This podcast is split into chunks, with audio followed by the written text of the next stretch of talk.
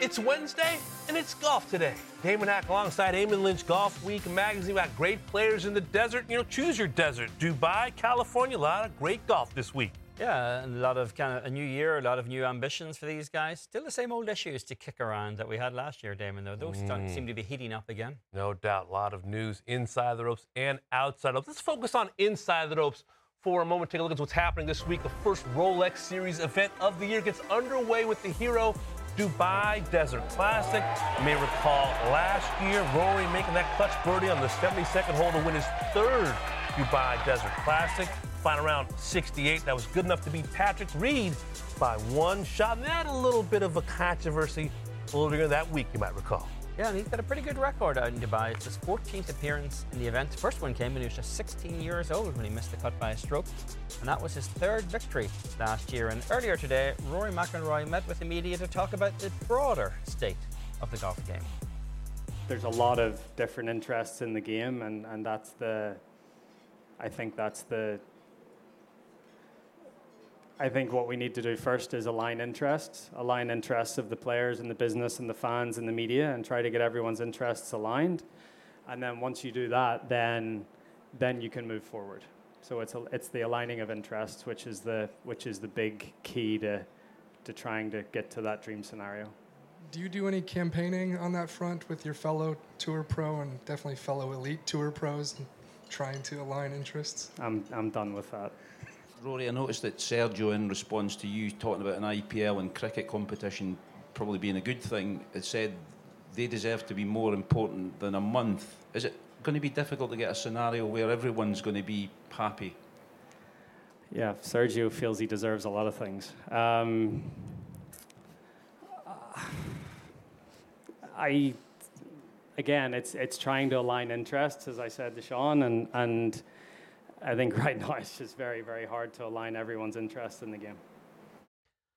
Well, what Rory's right about here, Damon, is that it is hard to align the interests because there are so many of them and so many that are competing. When you think about it, there are the elite players who want the tour to be structured around them.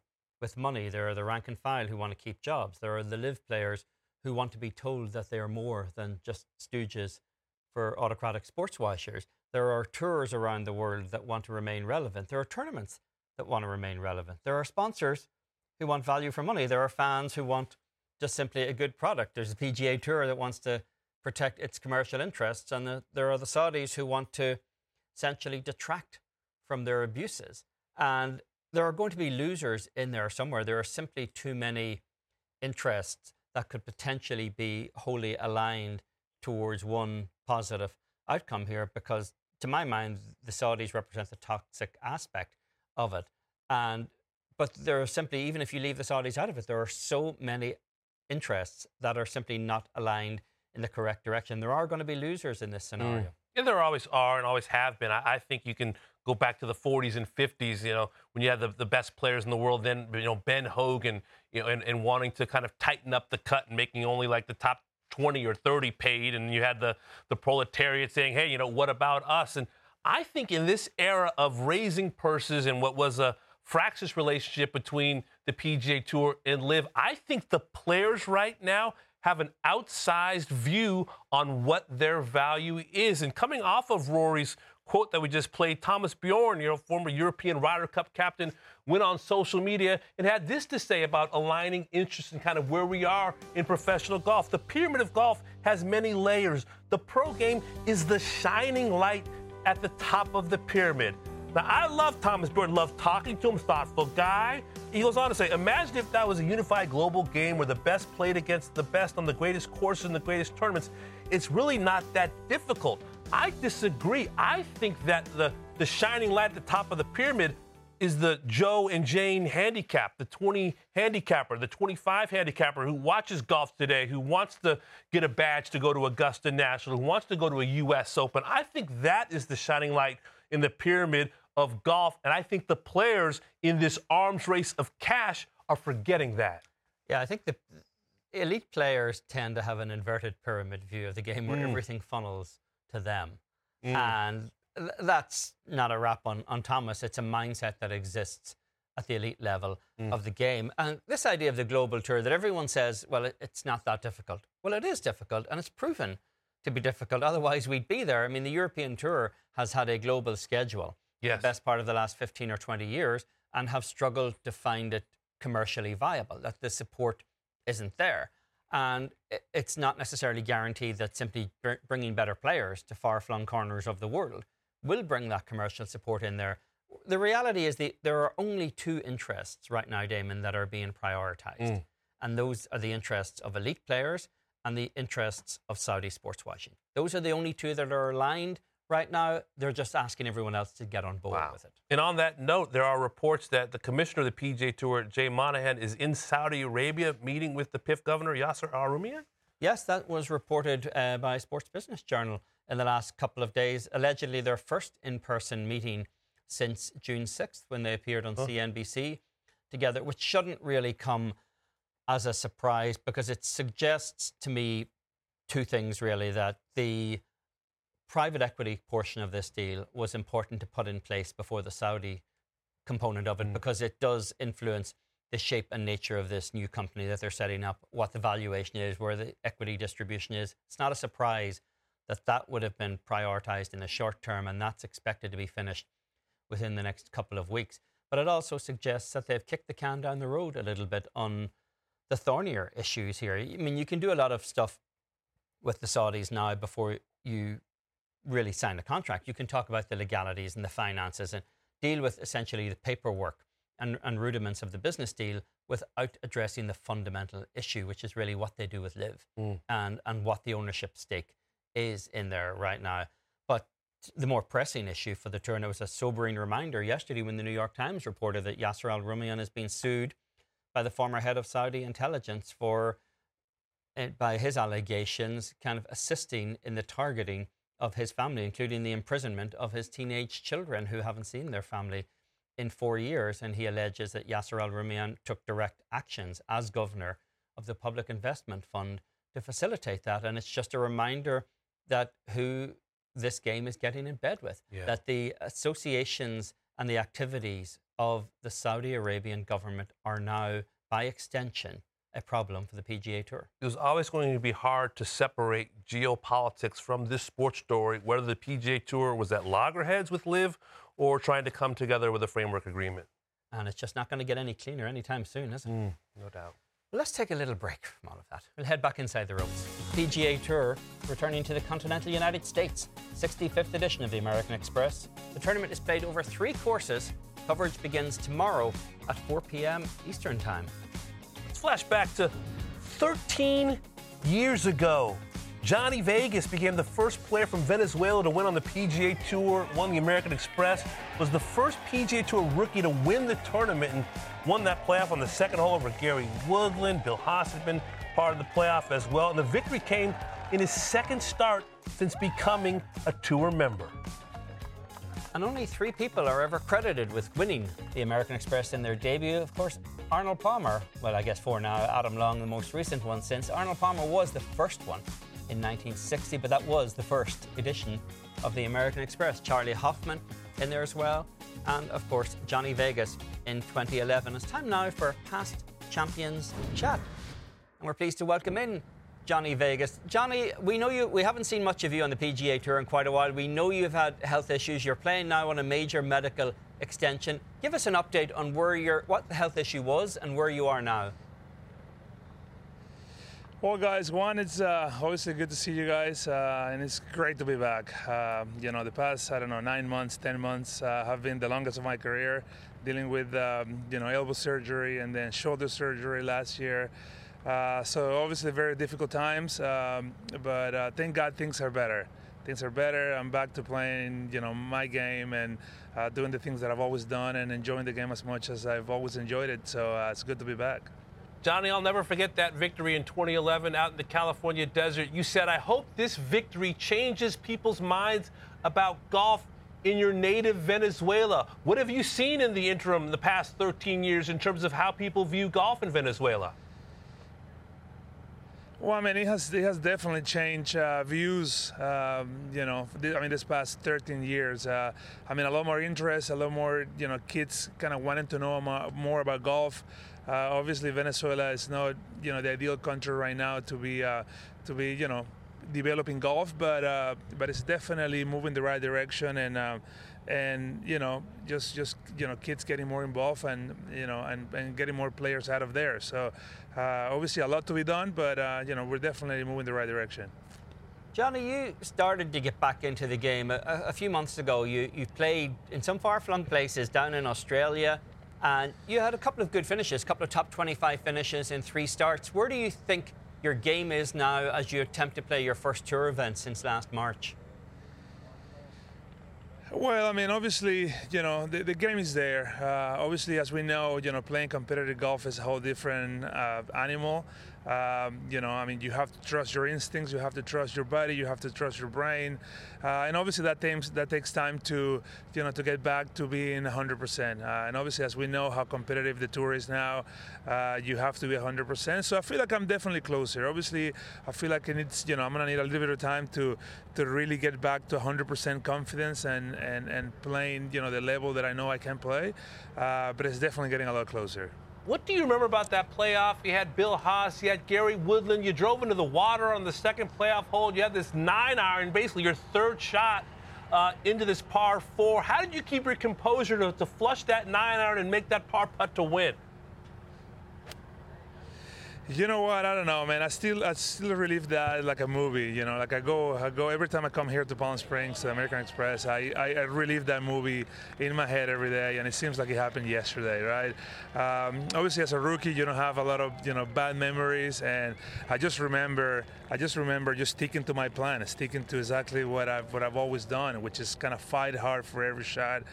Um, and I still remember hitting in the water and not thinking anything bad. I just think that I just had to drop it, try to hit a good shot, and I was very fortunate that um, you know I gave myself a good opportunity and a good chance to make a putt. But like I said, it's just a movie that uh, that you know I mean in my head, uh, you know it's just the greatest movie ever you know ever been done.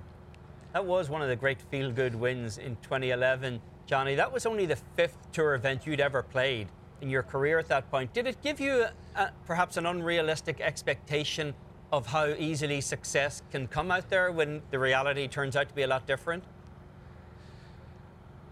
Yeah, no, I mean, obviously, yeah, I mean, my, my start on, on the PGA Tour, um, it was, I mean, it was a dream one. I mean, I, I won here, I finished third uh, the following week in, in at uh, Farmers in San Diego.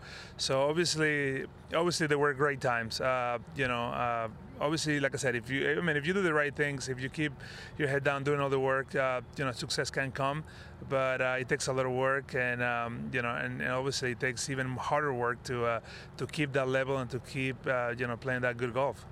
Johnny, you're one of a handful of people to represent your country in the Olympics twice in golf. How much do you burn to make it a third appearance in the Olympics in France? Man, that's that's that's that's one of my goals this year. Um, you know, I mean, obviously, Presidents Cup this year is a big one uh, that I definitely want to be a part of it. But the Olympics is, is always there. Um, you know, representing your country is always the greatest honor that you can have as an athlete. Um, so I mean, I haven't had you know, like I said, uh, more fun than, than I had in in the previous two Olympics. And obviously, being in that environment, there's nothing like it. So I just can't wait to be back. If that's one of the goals longer term in 2024, Johnny, what, what are the expectations and goals this week when you're back in a place where you have so many happy memories?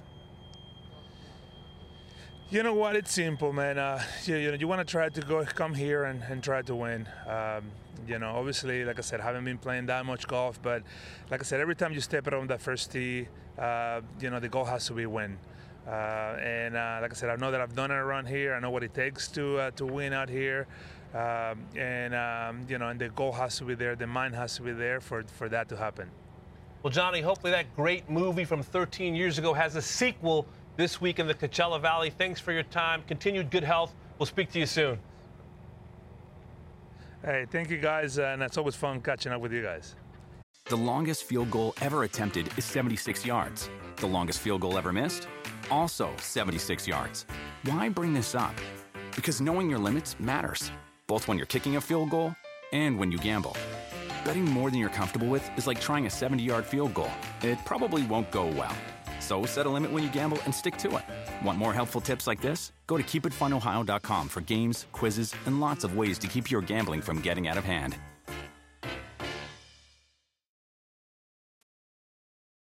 And Min Woo Lee and Bubbie Broders join us right now from the Coachella Valley. You know, golf brings you know different people together. Minwoo, how did this friendship begin with you and, and Good Good? Yeah, um, you know, actually, I knew Garrett from a long time ago, probably like when he first started, when Good Good wasn't wasn't a thing. So it was a while ago. Um, and then, you know, my manager and the founder of uh, Good Good were very good friends, and um, we just got into contact. And uh, you know, the boys are my age, and um, you know, social media is pretty easy to get in contact with each other now. So it was. Uh, it was easy. It was, um, you know, it was the, it was the right time, and um, we've we've shot a couple videos the last last week. So, um, yeah, I'm really excited for the for the partnership and the relationship we have. Bubbie, I asked Nick McAnally over at Callaway Golf what made Good Good an, an interesting partnership from his standpoint. He said it was a way to reach a younger, engaged demographic that maybe legacy companies struggle with. When did you guys realize that your approach to golf could actually be a business more so than just having fun? Yeah, so obviously we're blessed enough to travel all around the world and just be a group of buddies and make uh, golf content at some of the most beautiful courses there that the world has to offer. And that's obviously kind of everyone's dream who's in golf, travel the world, play the best courses you can with your buddies and have great times. And the sport makes it easy to connect to people. It's a, it's a very transcendent sport. And you know, the demographic of, for us is obviously 18 to 34 is our normal demographic. And I don't know, the partnership with Callaway just hit home. Uh, from trick shots and everything, the content, everything's kind of going over to YouTube. A lot of people aren't watching TV as much, and we were just blessed enough to hit it at the right time.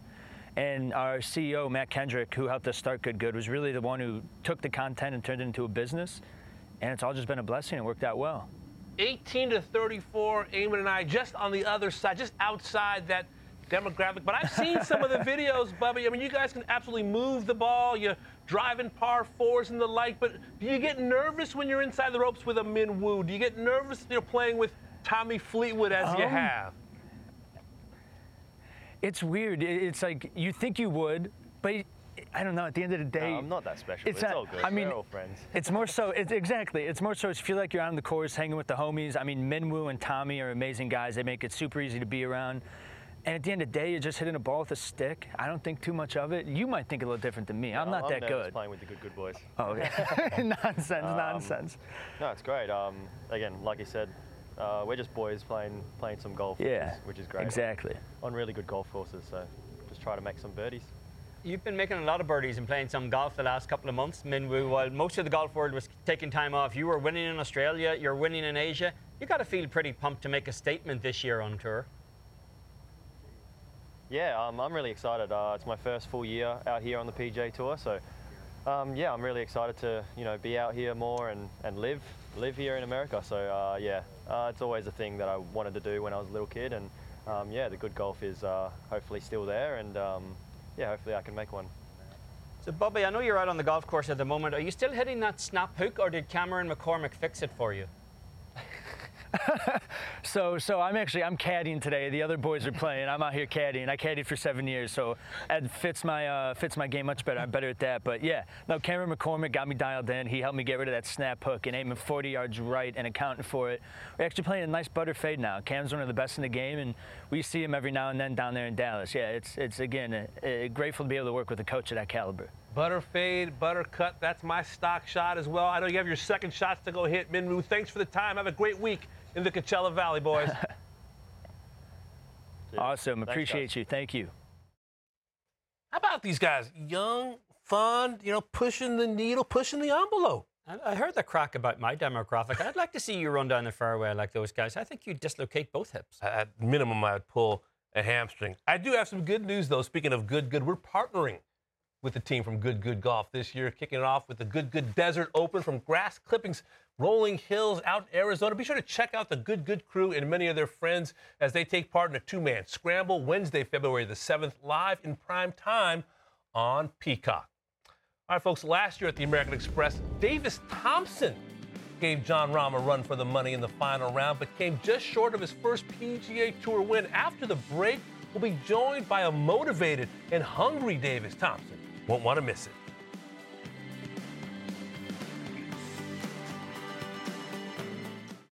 The longest field goal ever attempted is 76 yards. The longest field goal ever missed? Also 76 yards. Why bring this up? Because knowing your limits matters, both when you're kicking a field goal and when you gamble. Betting more than you're comfortable with is like trying a 70 yard field goal. It probably won't go well. So set a limit when you gamble and stick to it. Want more helpful tips like this? Go to keepitfunohio.com for games, quizzes, and lots of ways to keep your gambling from getting out of hand.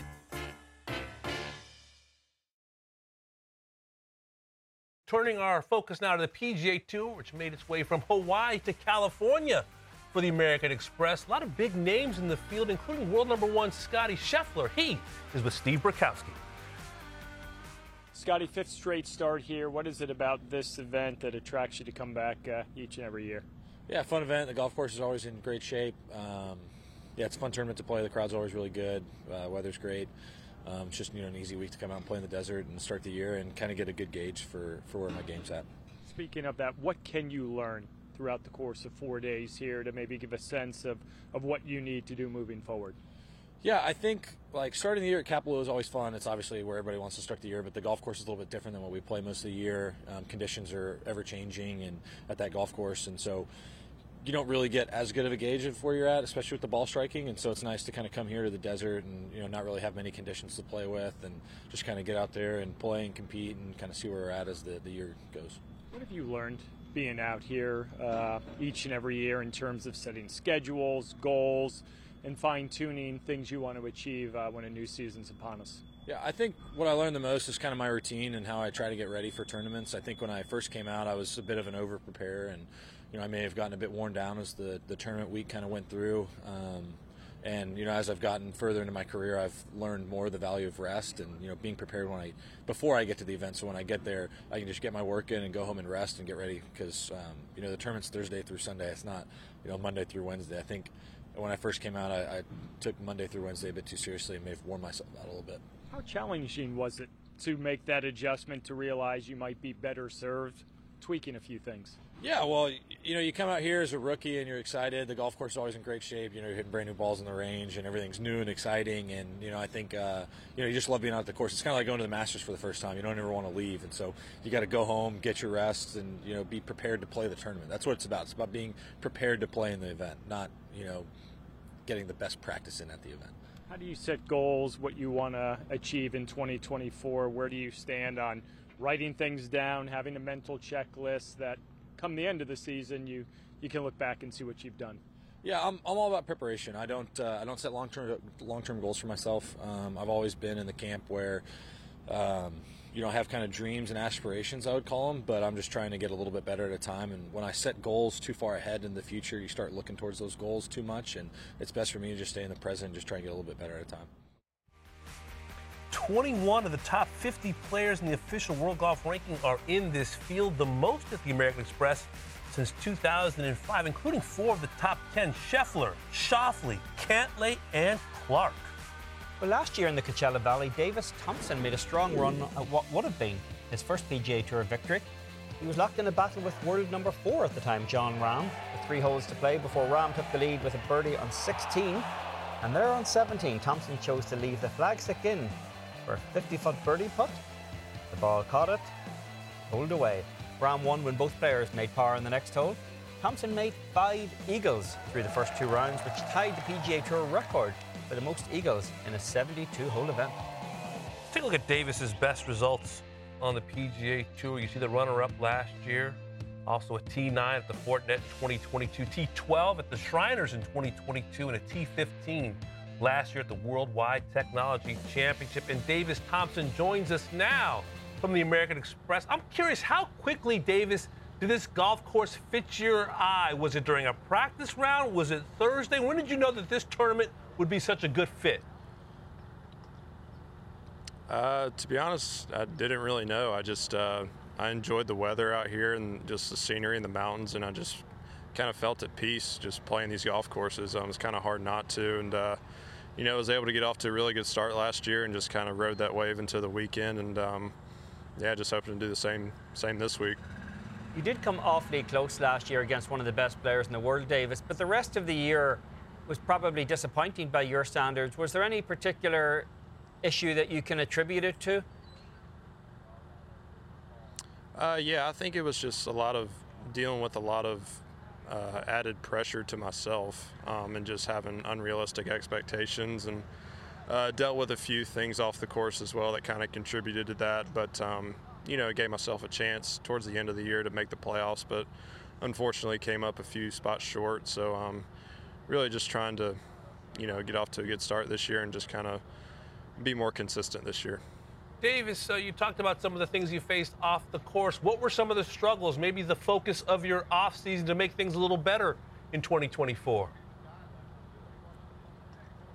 Yeah, well, the, the, things that I experienced, it was a lot of uncontrollable things that I that uh, obviously I wasn't in control of. So um, I think just accepting, you know, I'm not in control of every situation, and um, that relates to golf as well. So just trying to find that peace on the golf course and uh, just go play freely every week. How are you better prepared for year two on the PGA Tour than you were last year? What would you say was the greatest learning you took from last year that's going to put you in good stead for this year? Yeah, um, I think uh, at the end of last year, I just kind of took a step back and realized that I wasn't a top player in the in the mental game. So I've really just been trying to, uh, you know, take a few steps forward to try and be better mentally on the golf course. And um, you know, in my second year, I'm more familiar with uh, with where everything is and, and the travel and all of that. So it's uh, it's been more of a comfort thing for me. It, but you know, as like I said earlier, the, the mental aspect as well. Davis, you're part of a strong contingent of Georgia Bulldogs out on the PGA Tour. How much have you sought the counsel of a Chris Kirk, a Brendon Todd, a Kevin Kisner, for example? Yeah, uh, I mean, when I was in college, uh, Chris Kirk and Brendon Todd would always practice with us because they still live in Athens. So uh, it was nice to get their advice. And, um, you know, I, I tell people all the time, like, I try to pick their brains and get their advice, but, you know, at the end of the day, they're, they're competing against me as well. So it's, uh, it's kind of a fine line to, to walk. Davis, one of the things that's new on tour this year is this Aon Swing 5, where the top five finishers in regular tour events will play their way into subsequent signature events, which are obviously very lucrative. How much are you going to pay attention to that kind of thing as this season wears on? Um, I mean, I guess in the back of my mind, back of my mind, it will uh, it will be there. But um, you know, I don't I don't think you can bog yourself down with thinking about it too much. Just try to uh, try to prepare the best you can each week. And you know, if you if you string a few few good weeks together, you can you can uh, you can play those events. But if not, you know, a guy like me with my status, I'm going to have plenty of opportunities uh, throughout the year. Well, we know you're back at one of your happy places in the game. Best luck as you try to go one better in 2024. We'll speak to you soon. Thank you. Well, we're heading over to the LPGA Tour next. 2024 season kicks off this week. We're going to connect with the most talked about player of 2023, Rose Zhang, will be with us on Golf Today. Stay with us.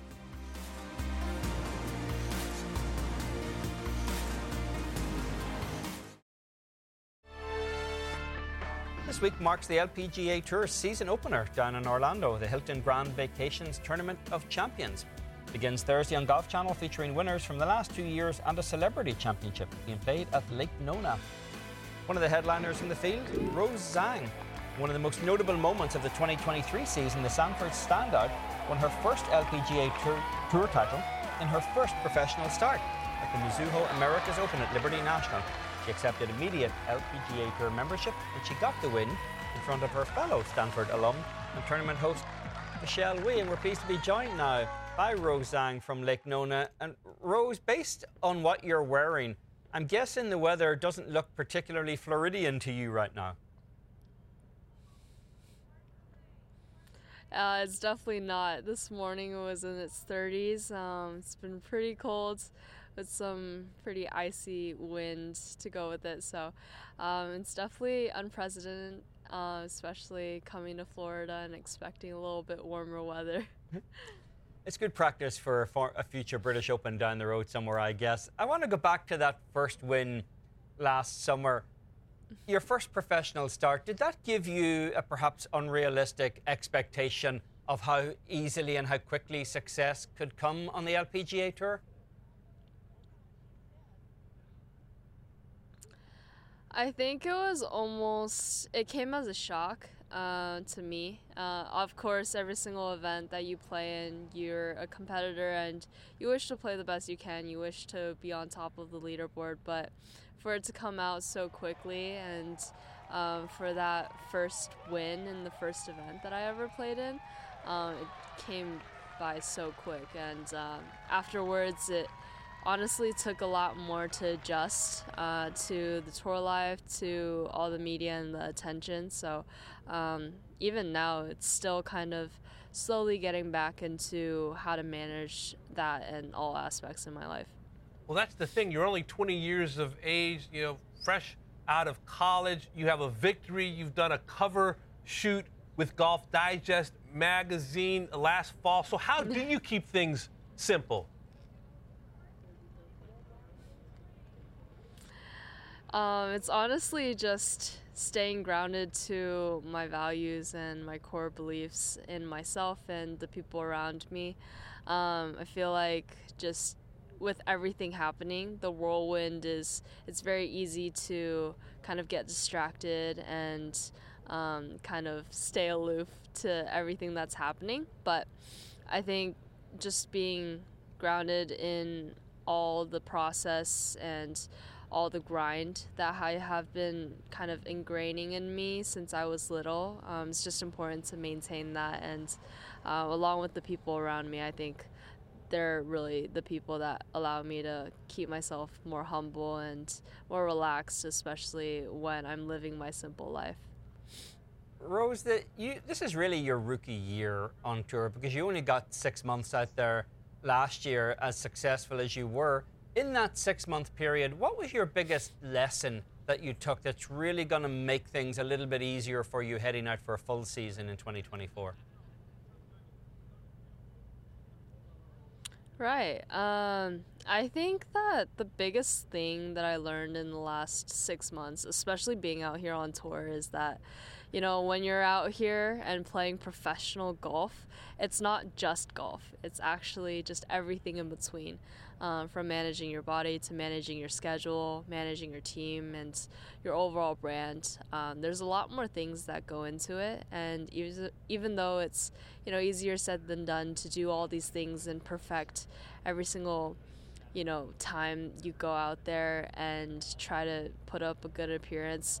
Um, it's still important to try to stay patient, stay really, really just steady with yourself um, I've been really just cramming everything into my schedule, and hopefully this year I kind of learned to settle in a little bit and not put so much on my plate so I can focus on what's important and what's at task.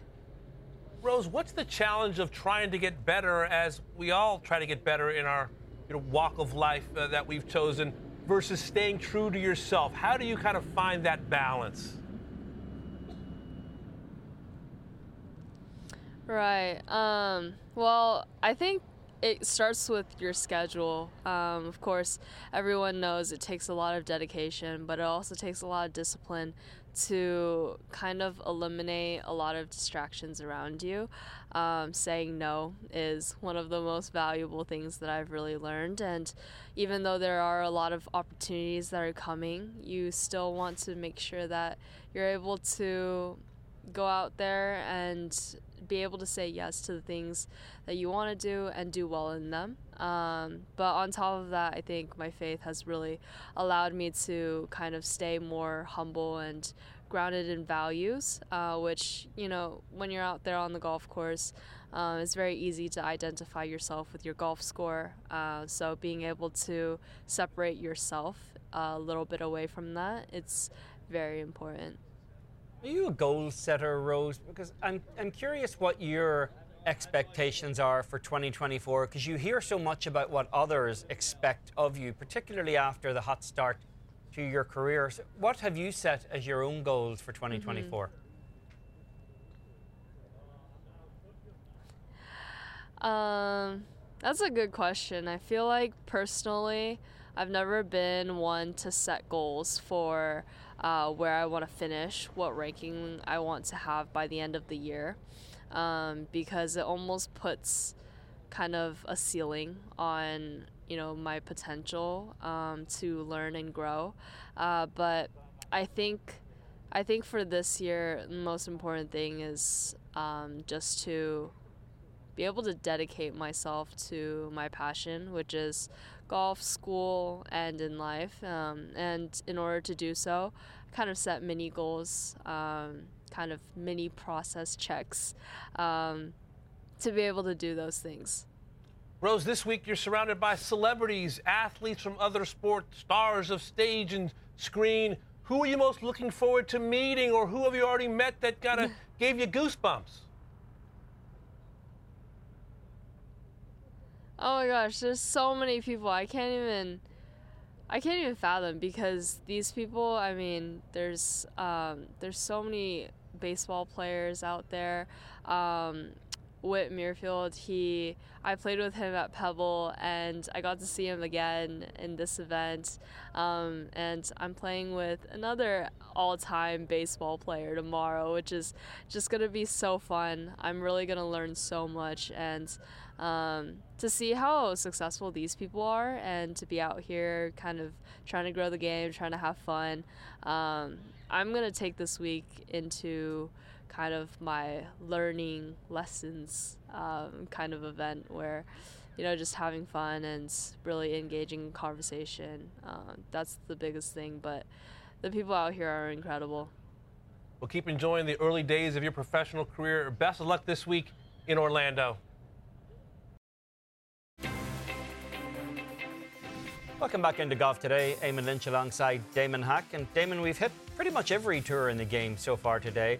We're about to move on to the Champions Tour season opener at Hualalai, where I hope those guys aren't hitting out of my divots on the range because there have been a lot of them there. you know that you spent some time. One of my favorite words uh, in the game of golf, Hualalai. That's exactly right. PGA Tour Champions Opener once again takes place at Hualalai. The tour currently scheduled to have 28 events, including 25 regular season tournaments and three Charles Schwab Cup playoff events, and concludes with the Charles Schwab Cup Championship that takes place in November. Now, last year it was Steve Stricker who took home the title, earning his 12th PGA Tour Champions win. And at the time, the victory was Stricker's fifth in his last 11 starts on PGA Tour Champions. What a season he put together, Damon. He either won or finished runner up in 11 of the 16 events he played. He won three majors the Tradition, the Senior PGA Championship, and the Kaulig Companies Championship, he set a single season scoring record, 67.54, and he's just been named the 2023 Champions Tour Player of the Year. We caught up with Steve Stricker a little earlier. And we're joined now by Steve Stricker, who is definitely not in his native Wisconsin right now, out at Hualalai for the Champions Tour season opener. Steve, you've won a lot of awards in your career. You've Comeback Player of the Year a couple of times, the Payne Stewart Award. This is the first Player of the Year award that you've received. What does it mean at this stage of your career? Oh, yeah. It, thanks for having me, first of all. It means a lot. Um, you know, I guess what it shows is that the whole body of work that I did this last year uh, was good. It meant something. Um, I know it was personally. Um, it, it, there was so many good things and so many highlights. Um, having family on the bag. Izzy caddied for me one tournament we won, and Nikki was on the bag. Mario. Um, we've had a we've had a gas being out here on the Champions Tour, and and to put together a year like I had last year was really pretty special, and and to get the award is very special as, as well. Steve, what did you expect out of your PGA Tour Champions career? Because north of age 50, you know, sometimes the body can start breaking down. yeah, it's uh, it's constantly being tended to. Let me put it that way. You know, I mean, we're all battling a little something, um, you know, and you just kind of try to take care of yourself. Luckily, I have uh, Nikki who who uh, points us our family all in the right direction as far as what to eat. Um, we work out a lot. Um, you know, I try to train with a trainer as much as I can when I'm home, and uh, you know, a lot of stretching. Just, but uh, as we get older, um, yeah, things start to break down, and and just um, trying to maintain that is the goal, and, and it's a challenge. Well, if it's any consolation, Steve, you're holding up a lot better than either of us two are right now. I'm curious, when you start 2024 this week, do you start with a clean slate, or are your expectations for 2024 informed by what you accomplished in 23? You know, a little bit of, excuse me, a little bit of both, I think. um, I'm just going to try to go out there and do what I've been trying to do the last uh, six, seven, eight, ten years. You know, I really haven't changed my swing at all uh, since way back in 2006. So each and every year I come into, I, I continue to try to do the same exact things. Uh, obviously, I pull a lot of confidence from last year and playing well. So just try to maintain that. Um, you know, but it's just, uh, you know, we're starting the year in Hualalai over here in Hawaii, and what a beautiful spot. And uh, but I'm ready to play. I'm excited to play, and and I want to get off to a good start. We only trail Bernhard Langer by 29 career wins on PGA Tour champions for the all-time mark. You're in great shape. You're a decade younger than Bernhard Langer. Do you allow yourself to dream and put that goal somewhere out there in the ether?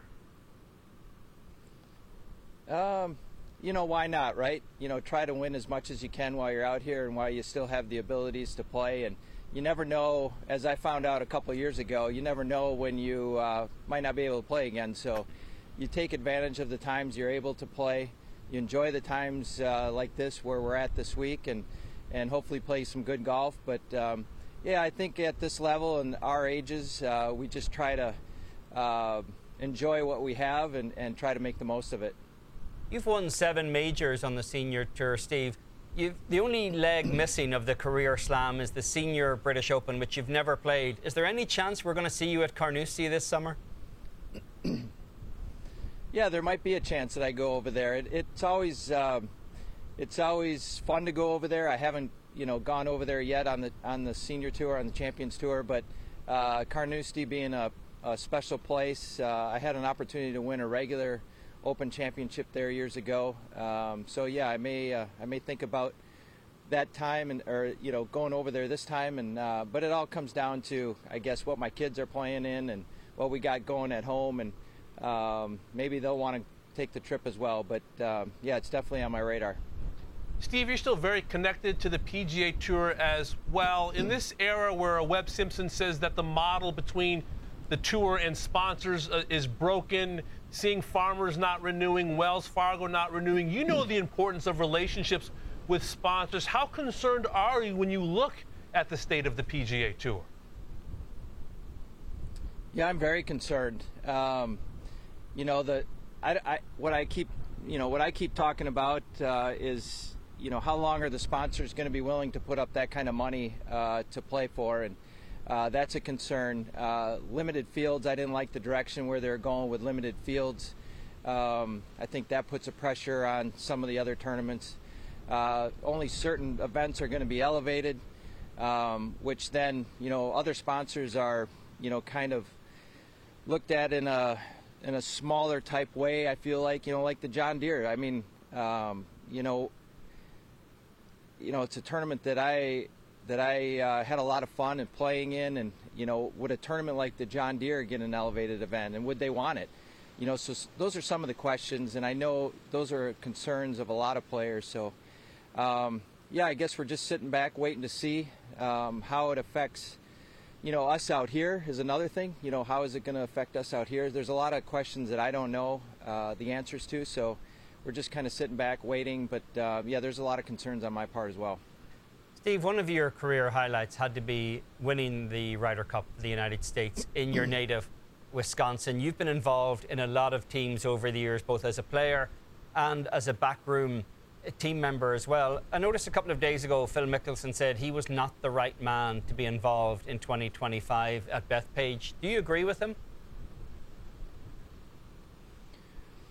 You know, probably uh, right now might not be the right fit. Um, you know, whether to say that changes in a couple years. I hope, I hope uh, these relationships get mended between the tour and the other players uh, that went to go to LIV. Um, you know, I hope we all can come together. Uh, as a fan of golf, right? Uh, I, I want to see the best players playing against each other week in and week out, um, and I think there's room. There's room to uh, have a team event of some sort. Um, you know, personally, I think we play too many events on the regular tour. I think that could be scaled back where maybe we can get some team events in there. Uh, but I think I think Phil's right. Right now, I don't know if um, you know in two years' time if he'd be the right fit. Uh, maybe come that time he would be, but uh, right now I think there's still a lot of things that need to be cleaned up and and uh, worked on. Was a quiet push for Tiger Woods to have a prominent role on that team, whether it's as a captain or as a, a player. Are you surprised, knowing Tiger as long as you have, that he has been taken on such an outside role in PGA Tour governance for a player who, for a time and for a long time, was all about only hoisting championship trophies? Yeah, that shows the importance of what the tour means to him and, and what kind of legacy he wants to leave the tour with and, and his legacy himself. So I think he's trying to do the right things. Um, he's got a lot on his plate right now. Hopefully, we get to, uh, uh, he gets back out there to play. We all love to see him play, and I was fortunate to play with him at the PNC and got to spend some time with him, which has been a few years uh, since I've been able to do that with him. So that was great fun. But I know he's got a lot on his plate. He's trying to get this tour and be a part of uh, getting the tour going, uh, you know, in the right direction to uh, to you know just to move forward with everybody. I think is the goal. And and um, yeah, so it's uh, he's got a lot going. But we first and foremost, we love to see him play. Steve, I've interviewed a lot of players and covered you for a long time as well. I don't think I've met a player who hates leaving home and being away from his family more than you do. Could you have accomplished what you have in this game if not for Nikki on the bag or having your daughter out there or your brother in law from time to time and being surrounded by family as you win all these trophies? Yeah, I think uh, that's the only reason why I continue to play because I got the blessings and the uh, the uh, the ability to play. Uh, you know, and my kids and my wife, uh, you know, push me to play. Still, they're very deeply involved in the game. They work hard at it themselves, uh, so it's definitely a family thing. But if if they weren't playing, if I didn't have Nikki on the bag, you know, Izzy's still in high school, so we're trying to manage that situation, but yeah, if I didn't have all that uh, support from them, there's probably no chance that I'd be out here as much as I am. Well, Steve, congratulations on Player of the Year. It's very windy, as we can see, so that low ball better be working this week. We'll It catch is. up with you soon. I appreciate it, guys. Thanks for having me. Back on golf today, the LPGA season opener kicks off this week. The 2024 Hilton Grand Vacations Tournament of Champions. And, and look at the notables in this field. You want to talk about cream of the crop? You got some major champs. You've got the young star in Rose. I mean, Eamon, this is as good as it gets. We actually have all five major title holders from the 2023 season. Lilia Vu, of course, won two of them. The reigning world number one. Yeah, I believe she went to UCLA, uh, if I recall. Back in 2022, the first year this event was held at Lake Nona, Danielle Kang fired a final round, four under 68 to win by three over Brooke Henderson, fueled by a stretch of three straight birdies. From 13 to 15, she grabbed her sixth win on tour. And I believe Danielle joins us right now from Lake Nona on the golf course, 16th hole, par four, little walk and talk with a major champ. And here's how you can watch Danielle coverage this week. You got Peacock in the mix. Love having the streaming option. Starts Thursday, 1 p.m. Eastern Time, and all the way into Sunday. You got NBC getting into the mix 2 p.m. on Saturday, round three, and of course, final round on Sunday on Golf Channel and on Peacock. And we're just about to join Danielle Kang. It's been a couple of years since she's got that sixth win on the LPGA Tour. And her first win was the, the women, KPMG Women's PGA Championship, which I suppose does set a high expectation on you. But Danielle Kang has proven herself one of the most capable and engaging players on the LPGA Tour for quite a while. She's been a, a stalwart on the Solheim Cup team Yes. for almost her entire career out there at this stage. And one would assume that's one of her goals again, since we do have back to back years of Solheim Cups. We have another one, Stacy Lewis, as the captain later this year. And I, I'm curious what the weight of expectation has been on, on Danielle because she hasn't played to the standard that she expects of herself, but one wouldn't expect that to last very long. And now we have the major championship winner in Danielle Kang on the golf course at Lake Nona. It's great to see you. We've done this with you before in San Francisco, and now we're doing it today. Uh, what are you working on as you kick the tires for 2024? Hi, everybody. Um, yeah, I have not played up to my standards, I know, but just give me a little bit of time. Um, right now, I mean, Lake Nona is playing a little bit different than what I'm used to. I didn't know that the golf course was this hard. It's a bit cold today, and I think I'm just trying to kind of get gauged on how far I'm hitting the ball and how I'm spinning around these greens, and that's kind of what I'm focused on. I'm curious on a day like this, Danielle. We had Rose Zhang on earlier who looked as though she was freezing. On a day like this where it's so cold, does it do you adjust your practice session? Do you try to focus on one area and narrow things down a little? Well, today we're playing a pro am, so um, hold on, he's hitting. We're we're playing a pro am, um, so it's not really adjusting to schedule because of the weather. It's more of what time we're teeing off. So I would move my physio to the morning, um, to my exercise in the morning versus would do it in the afternoon if I teed off at 7:30. Um, I've played with my group previously a couple years ago, so excited to be with them. Um, so not, I don't really change my practice depending on weather. It's like days like Wednesdays. It's more about the pro am. Gotta we gotta working around them.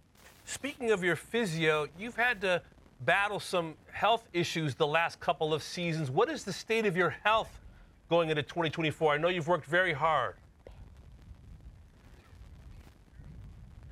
I've worked pretty hard to get back. I've um, this is Fred. Say hi, Fred. Sorry, one second. So I, yeah, I've worked pretty hard to get back, but I think there's always struggle with everyone, whether you're an athlete or, you know, even a stay-at-home, anybody. Um, whatever struggle you're going through, you just got to keep taking one step at a time and battle that through and see what you're good at and kind of adjust from there. And that's kind of what I've been doing. 187. Can I hit this shot? Is that okay, guys? By all means, we I might wanna- learn something from watching you. Do you guys mind if I hit it? Because uh, Please do. There's group on the tee.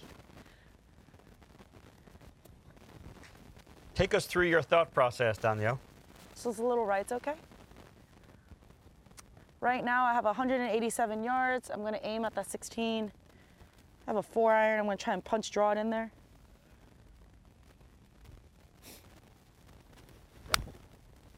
We have a little bit of mud ball. It's drawing a little more than I wanted to. Stay! Stay! It's not bad. Not bad. With my chipping, it's an up and down. That's one of the, So that's we're one of the larger greens at, at Lake Nona. I, I four putted that green back in the day. What was your aiming point? I don't believe it's that large. It's because if you don't carry that first three to five yards, it rolls all the way back.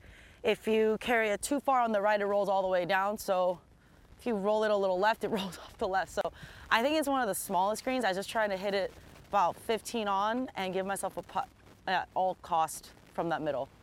To me, it's a small green. Well, to but me, I'm also I'm- having that just says how bad I am. 190 yards into the pin. So. Danielle, you mentioned that you didn't know Lake Nona. Yeah, I mean, I don't, I don't think it's that big of a green. Danielle, you mentioned that you didn't know Lake Nona was such a difficult golf course. Since you've won there, do you remember specifically what was working so well for you two years ago that you'd like to see working again this week?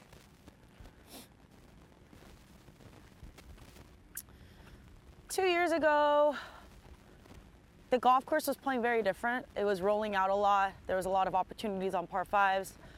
Um, working really well was my wedge game. I was able to make a lot of birdies with my chipping. I was able to do bump and runs close.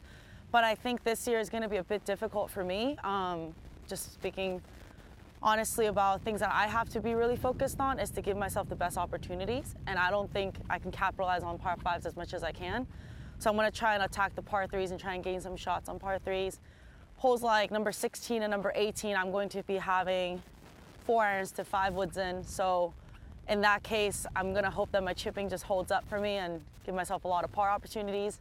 And when I can capitalize with those wedges, I'm to have to just make birdies as much as I can on those. And I think that's why I've seen that Lake Nona is much harder than what I remember. Um, last year I was just kind of all over the place. I don't remember it as much, but it's just it's so soft. Driver's not going as far. We can't really utilize that front of the green rolling up to the greens because it's soft, it's receptive, and so we have. Oh, Yeah, it's four. definitely a pro am. It's okay. You hit the cameraman. Are you okay? Oh, no harm, no we're foul. good. um, we're good. We're good. This guy's hitting, so let's just give it a heads up. I didn't even know he was still over there. Coming right at us. We're good. All you're right. good. You're good. You're good. Welcome to Proams. I mean, there's You nothing just have like to a be pro very am. aware. And there's nothing like the Solheim Cup. It's Cup. okay. Their ball speed's not that high. It's not gonna hurt you. Danielle, you get a, you get to run back the Solheim Cup this year in Virginia. What was the feeling walking away from Spain? It was a tie. You know, obviously the cup went back to Europe, but what was the feeling walking away, and what are you looking forward to this year? Interestingly enough, that was my favorite Solheim Cup. Um, I loved the team. I loved the vibe. I was excited to play every single day. I played the best I played the entire year. I showed up that one tournament, so me and um, Captain Stacy Lewis still talks about it that I at least showed up for the Solheim Cup, which was nice. Um, while I was asleep the entire rest of the year, but it was just it was a lot of fun. I think the way the team was handled, the way it was led by Stacy Lewis was incredible. Um, we had a lot of young players on the team, but they are all so good at golf that it was really, really cool to see the maturity and then the level of game that they brought onto the table. And the Finca Cortesin golf course was not easy. And I don't know why everyone was shooting so low. Having Suzann Pettersen as an opponent captain was really fun too. There was like really fun rivalry going on. Um, so I'm really excited for this year because I think it'll be cool to just kind of take the cup back on our own soil. So I think it was okay to walk away on 14-14. They get to keep the cup. You couldn't have fabricated a better ending to Carlota Ciganda winning the final putt in Spain. I think that did some great things for women's golf. Um, can't write it any better. So I, um, hopefully we have some really cool moments happening in America this year when we earn our cup back. I'm sure making that team is one of your goals this year, Danielle. Are you a goal setter specifically? Do you have targets that you've set yourself for 2024, given that you were disappointed by how you played for most of last year? I uh, am a very short-term goal setter, mid-term and long-term. Um, I from last year, I'm actually very proud of myself for finishing the year. I was not at state to compete at, at a full schedule, and I did. And I think my goal for this year is to be as fresh as possible for every event. And in order to do that, I just have to schedule and pan out my stops and where I start. I can't be that 25 year old Danielle where I just play everything because I can anymore. So we're just going to be smart about when I play, how I play, um, how I feel, and all that. So I just feel really good coming to this week, playing this week, going right back to TPI, back to Carlsbad. I think I got a great team around me. Um, so that's kind of my goal for the year. As a golf result team, I think making the team at Solheim Cup obviously is one of my goals, but you know, I think not I think, sorry, I said that a lot, but I believe that if you focus on what you need to focus on daily, today's goal is to have fun with my pro am group. I know that I got, I know all these guys, which is great. Um, so I think this week's goal is to stay warm on Saturday, uh, make sure I have all the snacks, um, just do my routine, and then see what I can execute. Well, Danielle, this is the second time we've done this with you. It's always an education. We'll let you get back to the pro am. Best of luck this week. Thanks, guys. Staying warm and having snacks. That's our goal ball. for Saturday as well. this is a what some players take on for us. Take on the risk, almost getting winged. And that was one of the greatest burns that I've ever heard. She said his swing speed isn't that high, it wouldn't hurt. anyway. Well, a pretty neat record is being set this week on the PGA Tour by one of the sport's most famous names. Billy Harmon is caddying for Bill Haas at the American Express, having caddied for his father. The seventh decade Billy has caddied in a tour event, and after the break, we're going to take a stroll down Amnesia Lane and hear some of his best stories.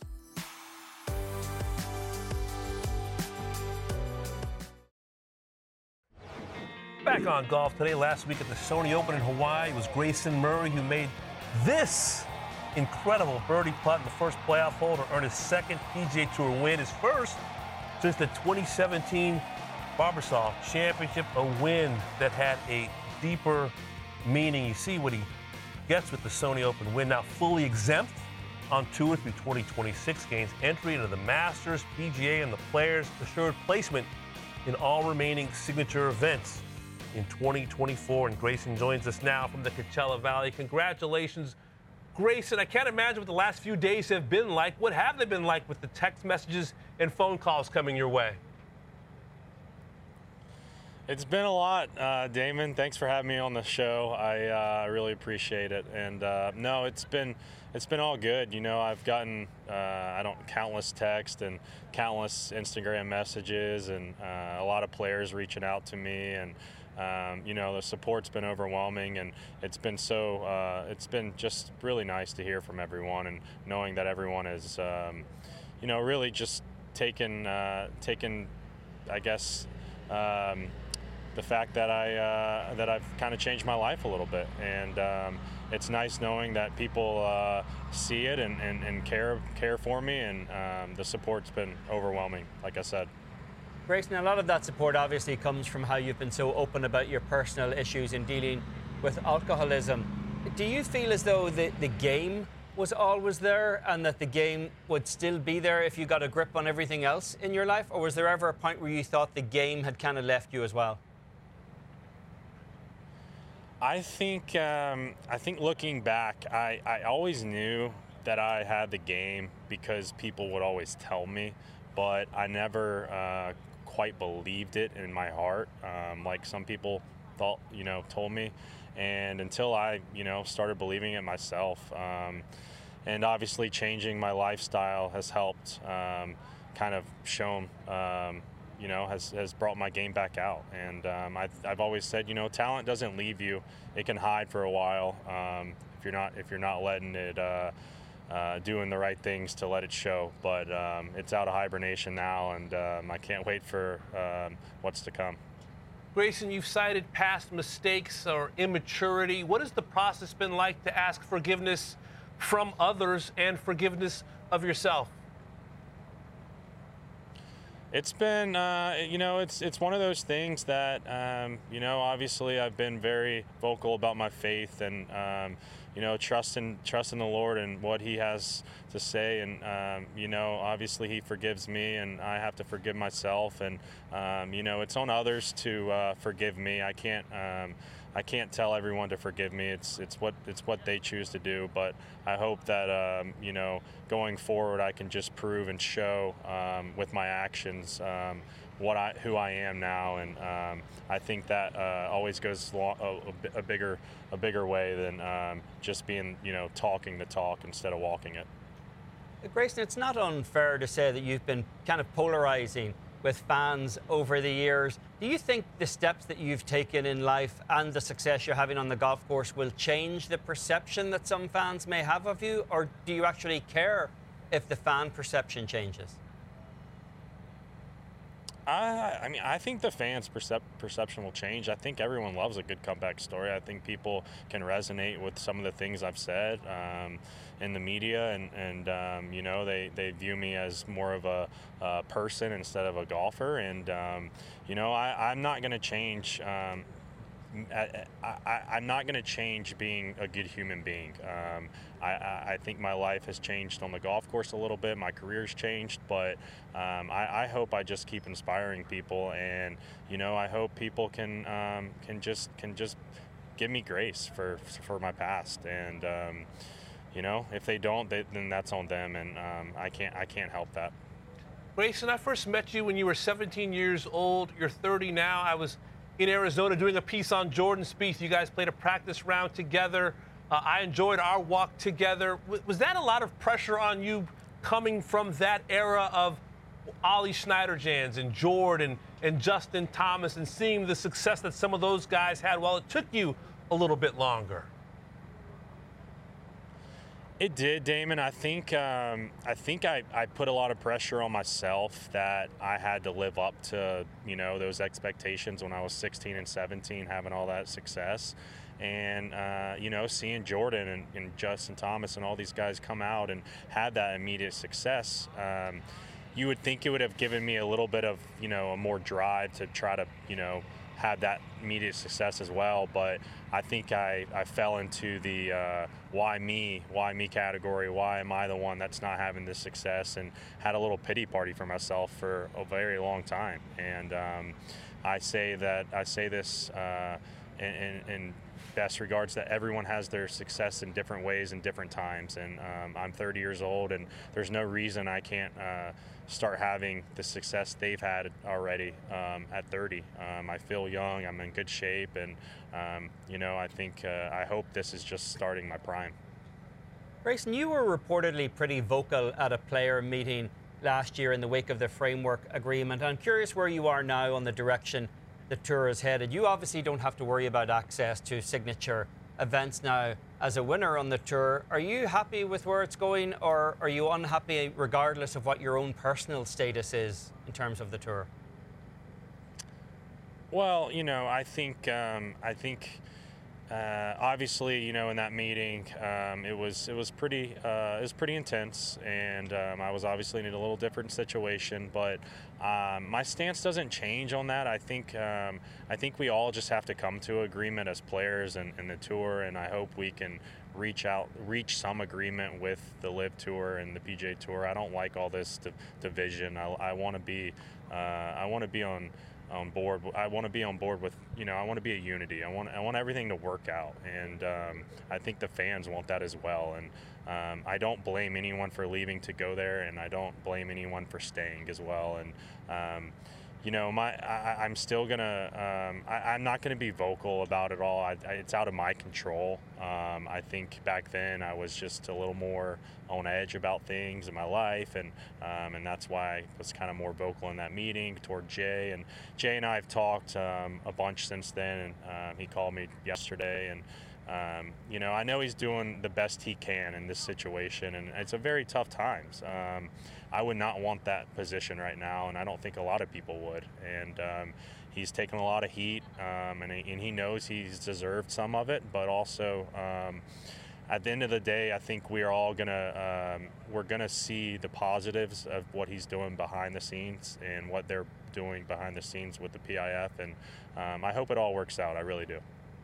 Well, Grayson, you said people love a good comeback story. You've given us one of the best we've seen in quite some time. Congratulations on the win at the Sony and the greater wins in your life. Best of luck this week. Thanks, guys. Appreciate it. And there it was, Sunday at the Sony. Grayson Murray, a winner again on the PGA Tour.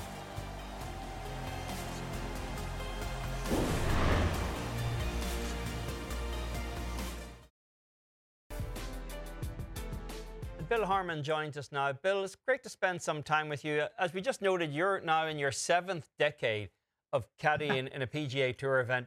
I want to take a little stroll down amnesia lane here. Way back when, who was the first bag that you ever carried on the PGA Tour? Well, the, the seven decades, I got a little bit lucky because I caddied for my brother Butch in the Canadian Open in 1969. Uh, I believe he was a rookie on the tour, and uh, I was 18 years old, I guess. So uh, that was my first bag, and uh, now I have Bill Haas this week at the Amex tournament in the desert where I live. So I uh, can't believe that I've lasted this long. On, on the caddy stuff, Bill, every caddy has one. What is the dumbest mistake you ever made on the job along the way? Well, in the 1986 Masters, you know, the, the famous victory for Jack, uh, actually, Jay played with Jack on Saturday, but I think we were about three groups ahead of him Sunday, and Jay was playing good. And so we were well uh, out in front of the leaders, but Jay was uh, only three shots back going to 15. And, you know, if you could make an eagle, who knows what could happen? Uh, it was back in the days of wooden clubs. And on the Tuesday practice round, he asked me how far the sprinkler was. It was 234 to the front. And he said, uh, let's make a decision now. If we're not in front of the sprinkler, we're going to lay up. I can't afford to make dumb mistakes.